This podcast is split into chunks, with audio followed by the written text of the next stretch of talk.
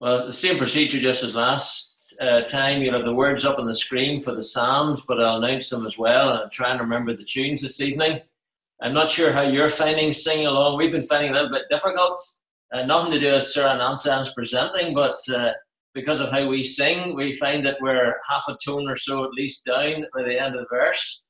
Uh, but don't worry about that if that's your experience as well. Probably not. You're much better singers than we are. But nobody else can hear you. Uh, so the only people that can be heard are Sir and Anselm, and they're the only voices on the recording of the, the service as well this evening. All right, John. Well, we welcome you all in this evening to our time of worship, and we welcome those as well who listen later on on WhatsApp, and those who perhaps join in through our Facebook page and we pray that we know God's blessing. They are still rather unusual circumstances for worshipping. We wish they were different, but we wait on the Lord for His timing and His purpose with regards to that. Let me give you just a call to worship from the psalm that we'll sing from in a moment. It says in Psalm 145 and verse 3 Great is the Lord and greatly to be praised. His greatness is unsearchable where we're going to sing from Psalm 145, uh, the A version. We're going to be singing the first six verses. The tune is in Christ alone. Uh, you I'll exalt, my God, O King, and I will bless your name always. I bless you every single day. Your name forever I will praise. Psalm 145a, 1 to 6. Let us praise God together. You I'll exalt, my God, O King, and I will bless your name always. I'll bless you every single day. Your name forever I will praise. Great is the Lord, much to be praised. His greatness fully search can none. Father to Son will praise your works. Tell of the mighty works you've done. Upon the glorious splendor of your majesty, my mind will dwell, and on the things that you have done, works that in wonder do excel, and men will speak of all the might of your own works that awesome are, and I in turn will also speak your greatness till I will declare. And of your goodness that is great, the memory they will express. They'll tell it forth, they'll shout for joy at your own perfect righteousness. The Lord so very gracious is, and merciful is he also. In loving kindness he is great, and unto anger he is slow.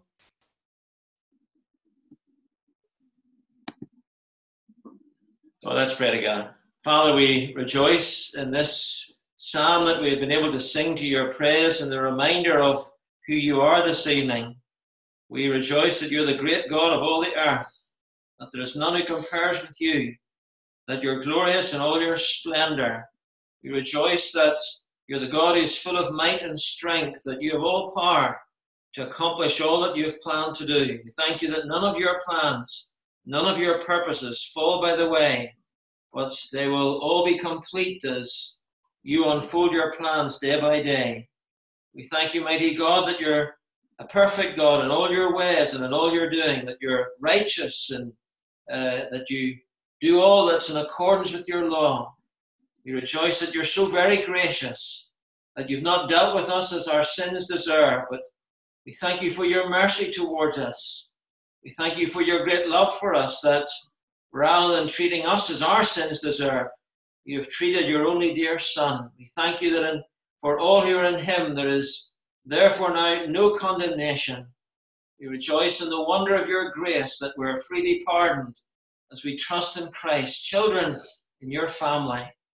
We thank you for your day and for the reminder of a risen Saviour who has accomplished all that you gave him to do by way of keeping the law for us and by way of laying down his life as a ransom for many. We thank you that you raised him from the dead, declaring him with power to be the Son of God. We thank you that as we venture into this new week, wondering what it may hold for us, that the Lord Jesus Christ goes with his people, promising never to leave nor forsake us. We confess our sins before you, mighty God, this evening. Forgive us, mighty God, our, our lack of love for you. Forgive us our, uh, our great love for ourselves and preoccupation with ourselves. Forgive us our wrong thoughts and our wrong ways. And we pray that as we would hear your word read this evening, hear it explained and applied, that you'll speak into our hearts and stir us up into living for Jesus Christ. Thank you for all who are gathered uh, to worship uh, you this evening and join in live to this. Thank you for those who listen later on. And we pray that in each of our lives you'll work by the might of your Spirit through your word. We ask it in Jesus' name and for his sake. Amen.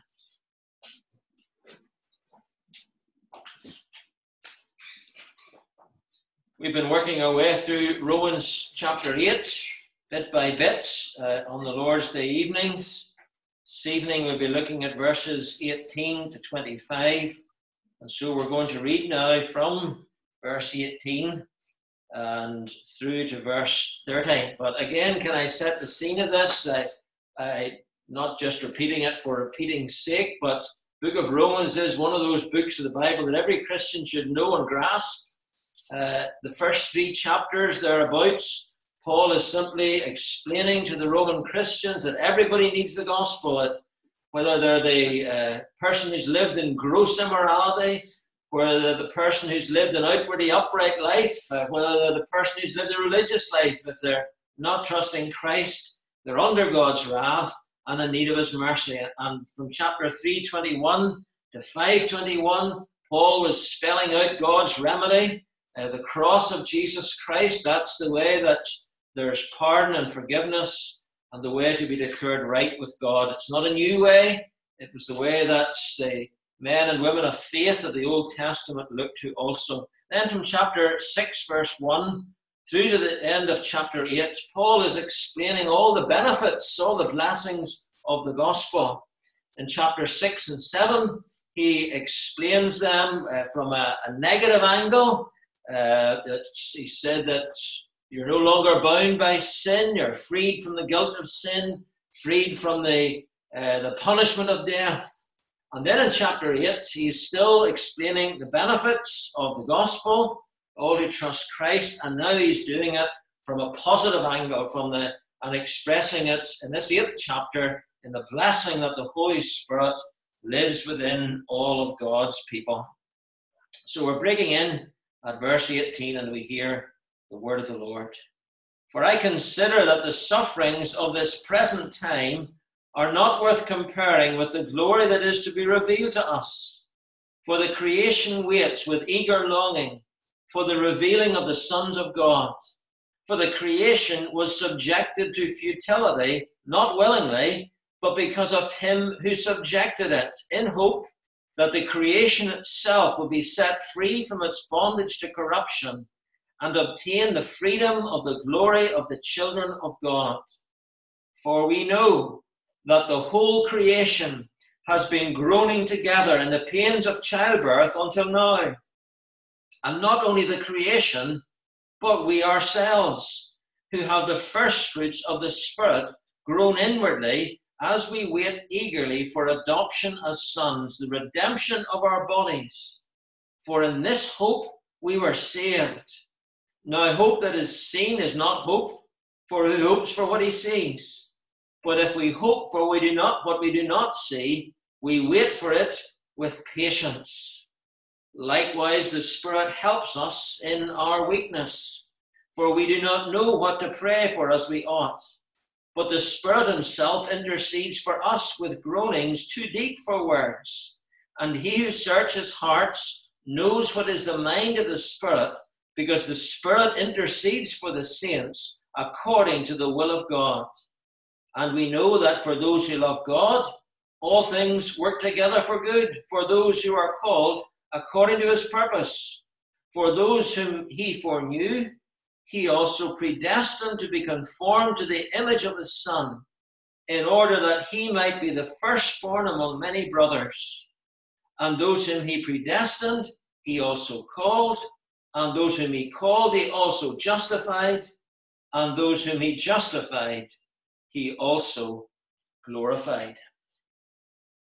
Well, before we come to look at this uh, part of God's word, I'll lead us once more in prayer. Let's pray. Heavenly Father, we thank you that you're the God who speaks, that you're not a silent God. We thank you that you've given to us your, your word, that we can understand so clearly who you are, that we can understand so clearly ourselves and understand this world in which we live.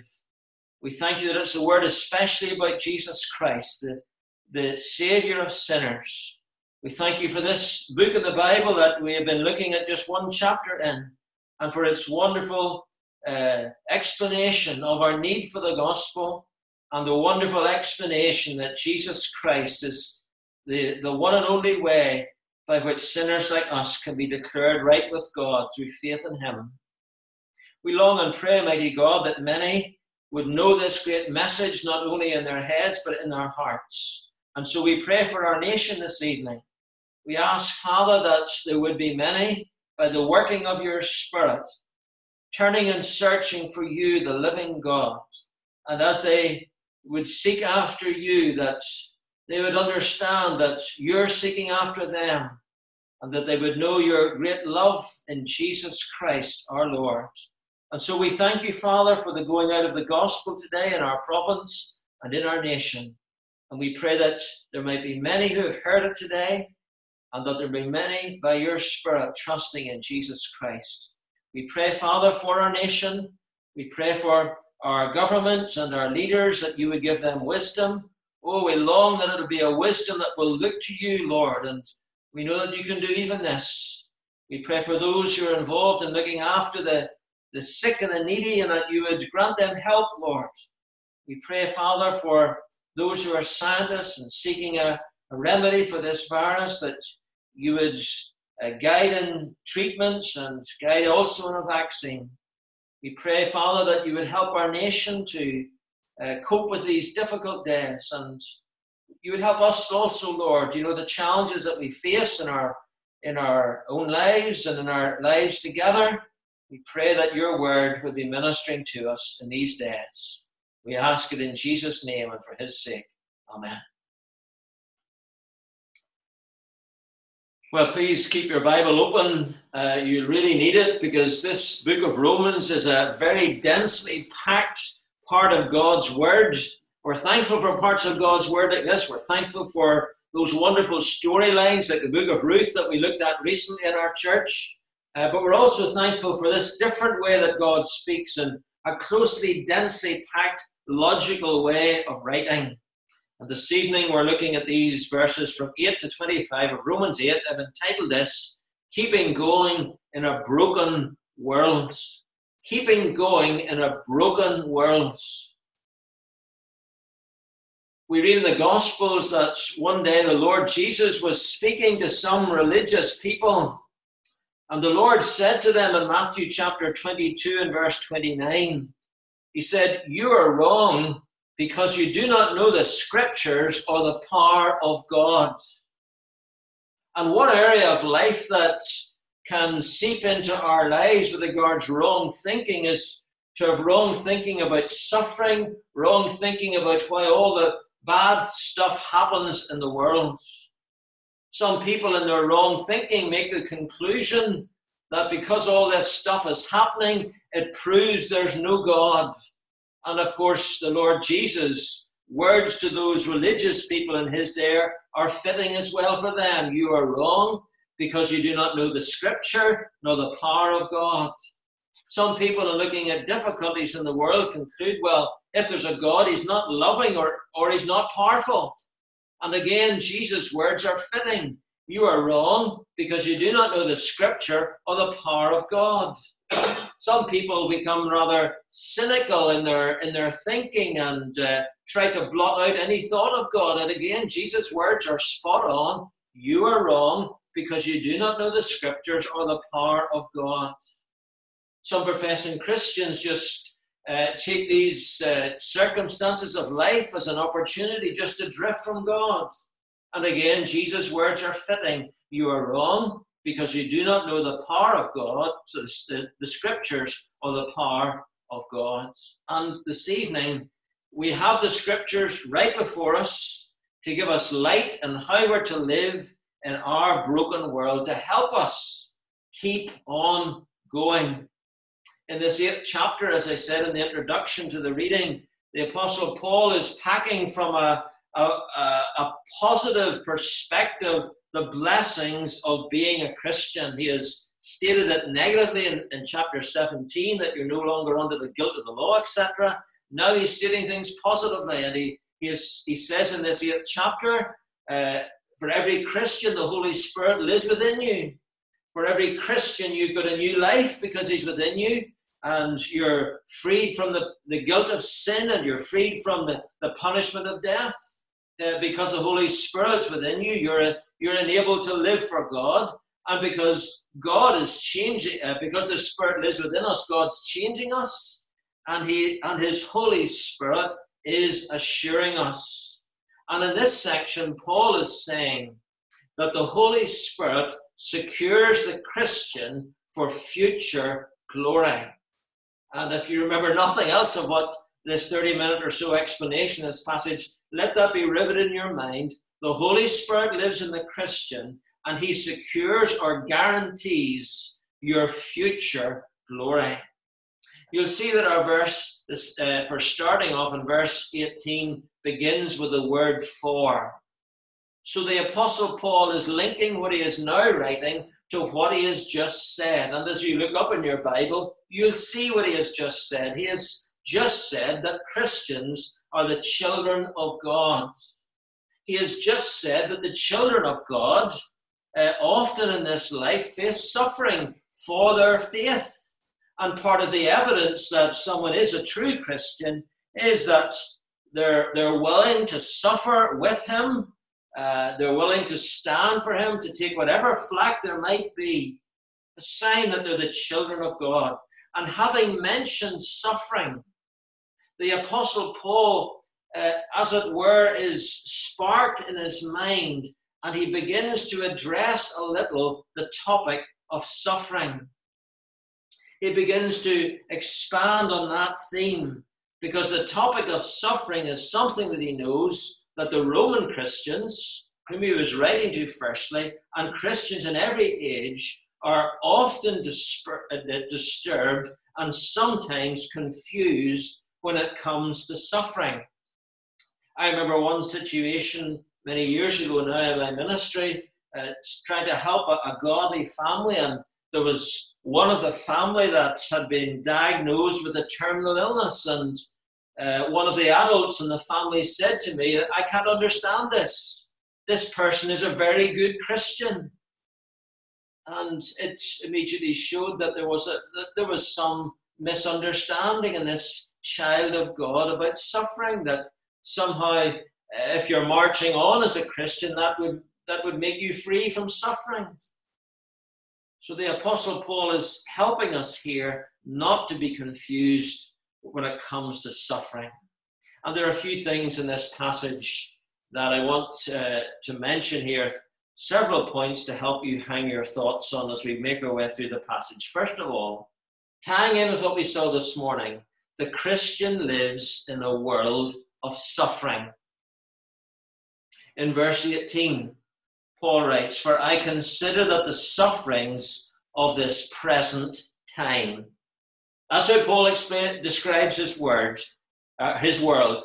There are sufferings in this present time. And he's using the word suffering here, not in a narrow sense, simply related to the sufferings that come because you, you want to be faithful to Christ. He's opening it up here into a broad, into a broad uh, meaning, a whole range. He says the sufferings of this present world, sickness, pain, disappointment, frustration, disease, famine, heartache, temptation, that's the world of the Christian, the sufferings of this present time. Christian doesn't get bubble wrapped on conversion. We experience the sufferings of the present time. And if you look on down to verse 23, you'll see that the, the Apostle Paul says there that so intense sometimes are the sufferings at the end of verse 23 that we groan inwardly there's this ache and this agony within the heart of the Christian. So Paul is intent on, on showing that uh, the world the Christian lives in is a world of suffering, and we're, we're not uh, uh, kept from that. But he's also intent on showing that our suffering is part of a bigger picture. And this is a truth that we need to grasp in our lives. If you look at verse 21, for example, Paul writes there, the creation itself will be set free from its bondage to corruption. So Paul says, here's creation, and it's in bondage. In fact, in verse 22, you'll see that he says, For we know that the whole creation has been groaning together in the pains of childbirth until now. So Paul's saying to these Christians, you've got to set your personal suffering in this bigger context of a suffering creation. Because everything with regards to the creation order is broken and it's groaning. The animal worlds, the plant worlds, the atmosphere, space, the lives of men and women there's a brokenness that has entered our worlds. And again, if you look now at verse 20, it helps us to get a little bit further on into understanding this. Why is it like that? Why is our world uh, and, the whole creation groaning? Why is there this brokenness? Well, look what it says. For the creation was subjected to futility, not willingly, but because of him who subjected it. so the creation was subjected to futility. The word futility there simply means not able to reach its goal. There's something that has gone wrong in creation. Of course, we know from the Bible that when God created the world, there was no futility. The continuing refrain of the creation record in the opening chapters of Genesis was that God saw that it was good. Creation wasn't groaning then. So, why is it broken now? Why, if you've left your dinner out uh, from lunchtime today, it may be a bit unwise to eat it now. It's gone off. Uh, why are there deadly viruses in the world? Uh, why, if you're allowed to visit the, the, the, the, zoo, can you not jump into the cage with a tiger? or into the enclosure? Why is our world the way it is? Look at the words in verse 20. Creation was subjected to futility. Somebody did something to creation. And Paul is wanting to make sure, God's wanting to make sure in his word here, that we understand who the someone was. And the someone was God.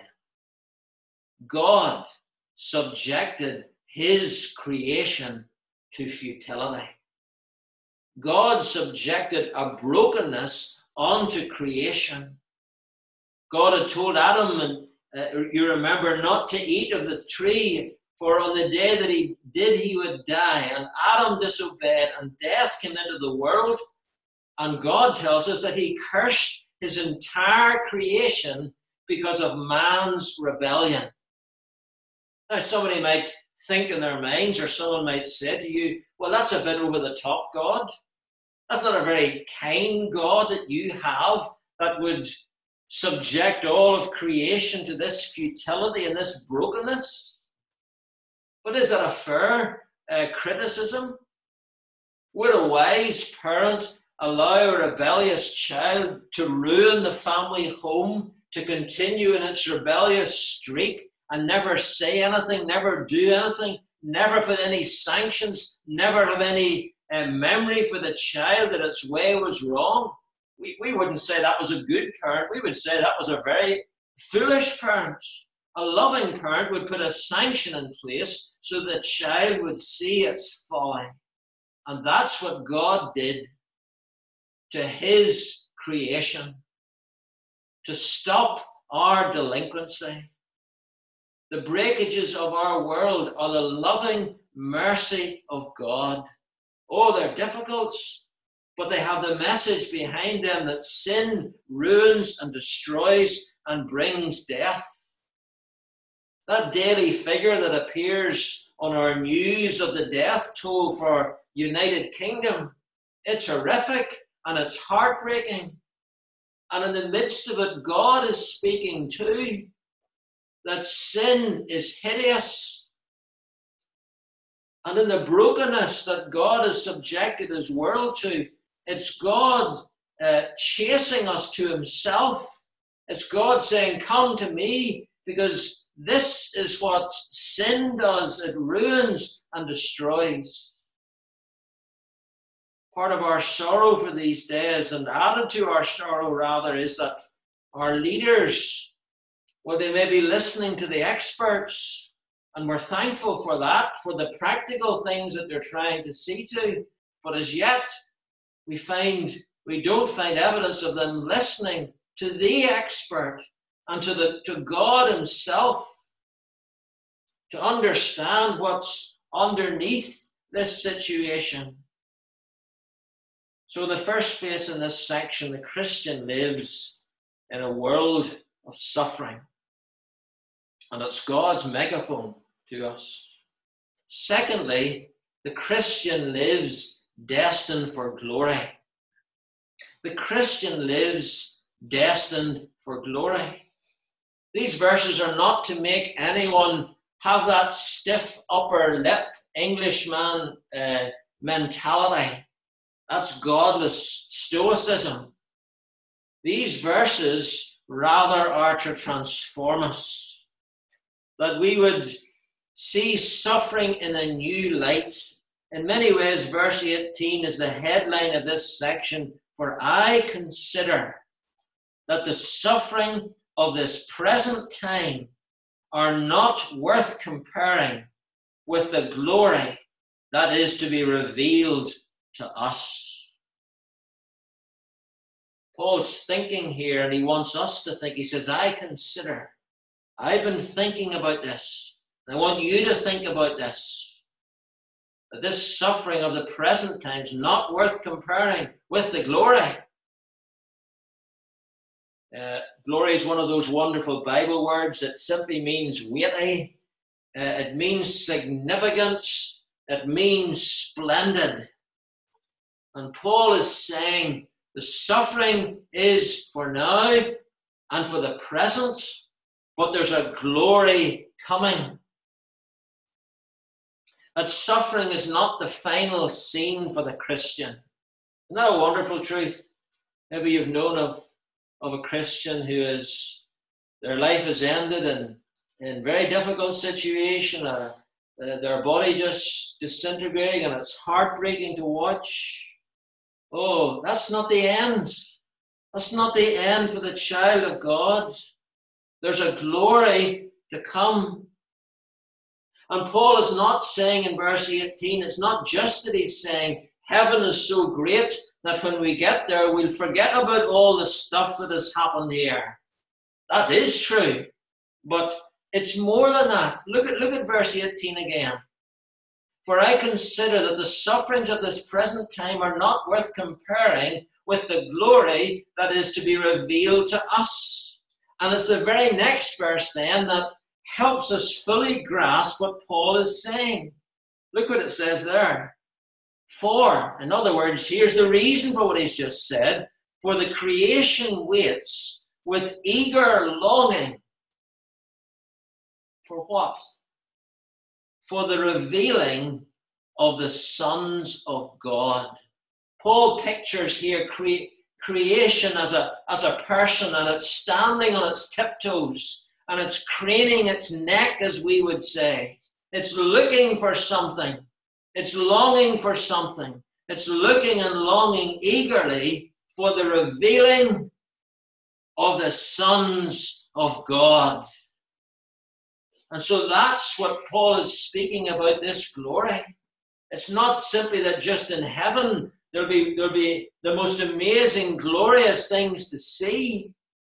Paul is saying here that, the, that, in, that in heaven, in glory, that there will be that Christians will be glorious. And the, and the created order straining its neck to have a look at these sons and daughters of God transformed by the finished work of Jesus Christ. On that day in heaven, all the, the signs of suffering that have permeated our lives, whether it's mentally or physically or indeed spiritually in our struggles, all will be gone. All pain removed and, the, and our lives totally and fully transformed.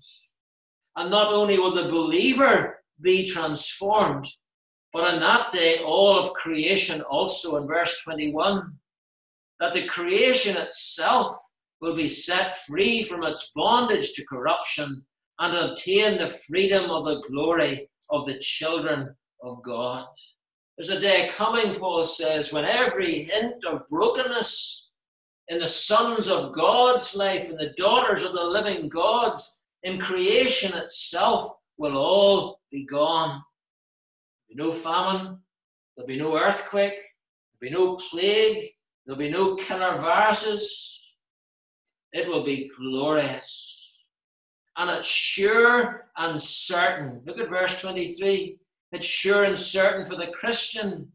For Paul says there, and not only the creation, but we ourselves, who have the first fruits of the Spirit, groan inwardly as we wait eagerly for adoption as sons. Paul's saying to these Christians, you've got the guarantee stamped on your life the Spirit of God lives in you. You're destined for glory. You're destined for the new heavens and the earth. You're destined for a glorious transformation. You could think of it very personally if it helps you. You, Christian, will be so glorious in glory that the created order will be nudging each other and saying, Have you seen what the mighty, powerful work of Jesus Christ has done on those men and women. What are the things that frustrate you now, Christian? They'll not frustrate you then. They'll all be gone because Jesus Christ's death and resurrection is so powerful. It will bring the ultimate, total transformation of your life and mine, body and soul, and all of creation itself. And that leads very naturally into the third thing that Paul is stressing here. The Christian lives in light of this hope. That here's how we're to live. We're to live in light of the hope. I don't know how it is for you, but I find for myself that I find it so easily to resort to the world's reaction to suffering. Downcastness, anger, bitterness, whatever it might be, can often plague the Christian. But God says, Christian, let this truth of your transformation, of all of creation's transformation, let it change you. Let this truth be part of the process that God is at work in your life with. Look at verse 24. Paul says, For in this hope, in this hope of ultimate transformation of ourselves and all creation, for in this hope, we, we hope for what we do not see, and we wait for it with patience. You see, when we became Christians, maybe we didn't fully grasp the wonder of what God had given us. Remember my own life?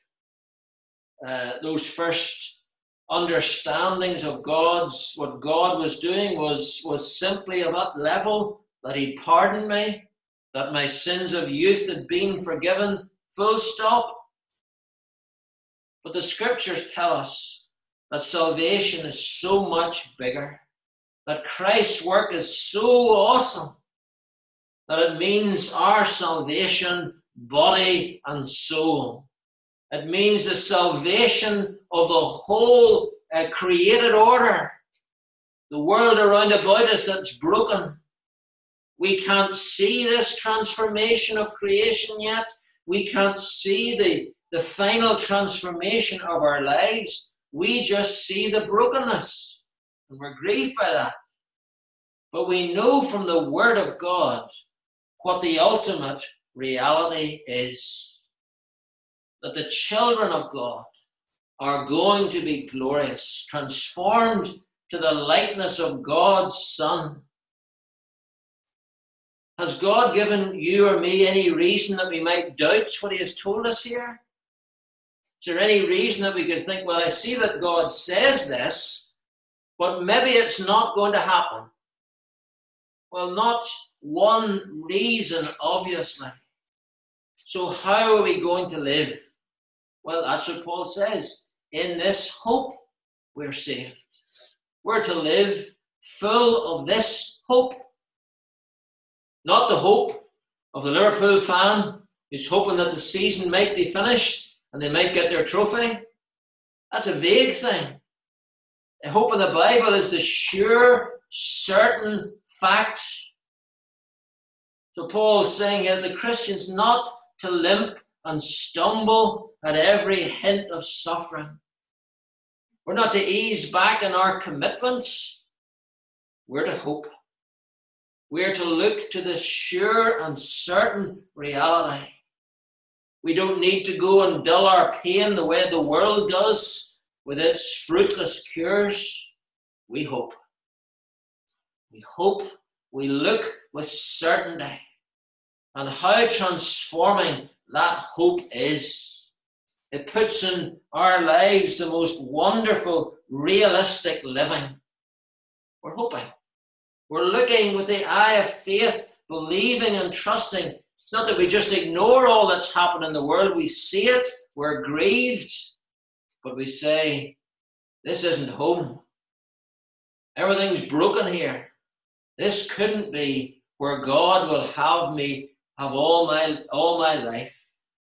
This hope transforms us into realistic living. This hope is to make us thinking people. That's why Paul begins this section in verse 18 where he says, For I consider. The word Paul uses for consider here was an accounting word. I've jotted it down, I've tallied it up, Paul says. I've thought about it, I've pondered it, I've reflected on it, I've sucked in the truth of God's word and formulated it in my mind and let it govern my thinking. And that's what we're to do. That's what we're to, ter- to encourage one another to do, to consider. To sit down with the Word of God and read it and pray it and think it and ponder it. Find something that's helpful, uh, for us by way of another book that helps us understand the scripture, read it too. This hope is to bring a, a, a thinking living. And this hope is to bring also an expectant living. Notice the illustration that Paul uses there. uh, in this whole scenario where he, where he talks about, about groaning. Verse 22 and onwards, he says, We know that the whole creation has been groaning together in the pains of childbirth until now. It's an interesting illustration he grasps onto. He talks about the, the, the groaning of the pains of childbirth. If you were in a hospital and heard the cries of a lady, well, you couldn't make any conclusion about her situation until you knew exactly what ward she was on or in. If it was the oncology ward, we could conclude, well, it's obviously the cry of sorrow, the cry of great heartache, cry of sadness. But if it was a delivery suite, it'd be a cry that was different, real, but with a prospect of joy. And that's how the Christian groans. Painful things in life to face, but the prospect of great joy. Yearning for a better place, realizing the wonder of the love of God to us in Jesus Christ, and realizing we're not yet home. I remember hearing a lady on one of those home improvement television programs, and after their house was completed, uh, she said these words This is all we've ever dreamt of. Can you think of a sadder statement? This is all we've ever dreamt of. Some nice walls, some fancy windows, a kitchen with wonderful sliding drawers, and maybe a solar panel on the roof. This is all we ever dreamt of. How pathetic, how sad, how small. Because as human beings, we were made for something bigger. We were made to know God and to fellowship with God and to enjoy his home in heaven. And the message of the Bible is that the Lord Jesus Christ is that one way to heaven. He said on one occasion, I am the way, the truth, and the life. No one comes to the Father except by me. And He's that one way to heaven because He died to take the punishment that sinners like you and I deserved. And God raised Him, proving that He accepted what He had accomplished. And He commands each one of us to fall before Him with faith in Christ for salvation and to turn from our rebellious ways. And to all who trust, oh, he promises pardon, yes. And he promises heaven, heaven and everlasting life in the new creation, which God will one day bring to pass. So, Christian, we can keep going in a broken world because we know the scriptures and we know the power of God in Jesus Christ. Amen. Well, we're going to conclude our worship as we sing from Psalm 84a. We're singing the opening five verses, and the tune is number 98. Psalm 85a, singing just the opening, sorry, singing 84a and saying the opening five verses, How lovely are the places of your dwelling unto me, O you who are indeed the Lord of all hosts that be. Psalm 84a, 1 to 5, and the tune is number 98. How lovely are the places of your dwelling unto me, O oh, you who are indeed the Lord of all the hosts that be. My soul it longs, and even faints to see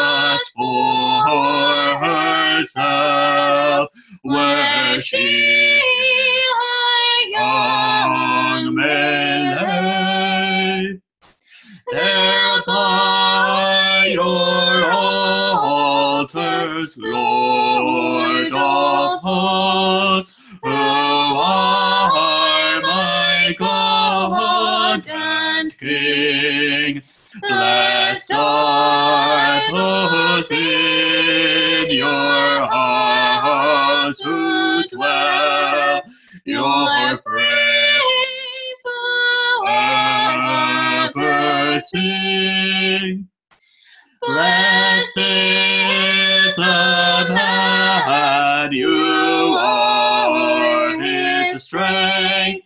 In his heart are highways. They turn the vale of tears to springs as they place. Well, let's pray together. Father, we thank you for your word. We thank you that you've given it to us. We thank you that you've given us your spirit. That, and we thank you that he enables us to grasp more and more of your word.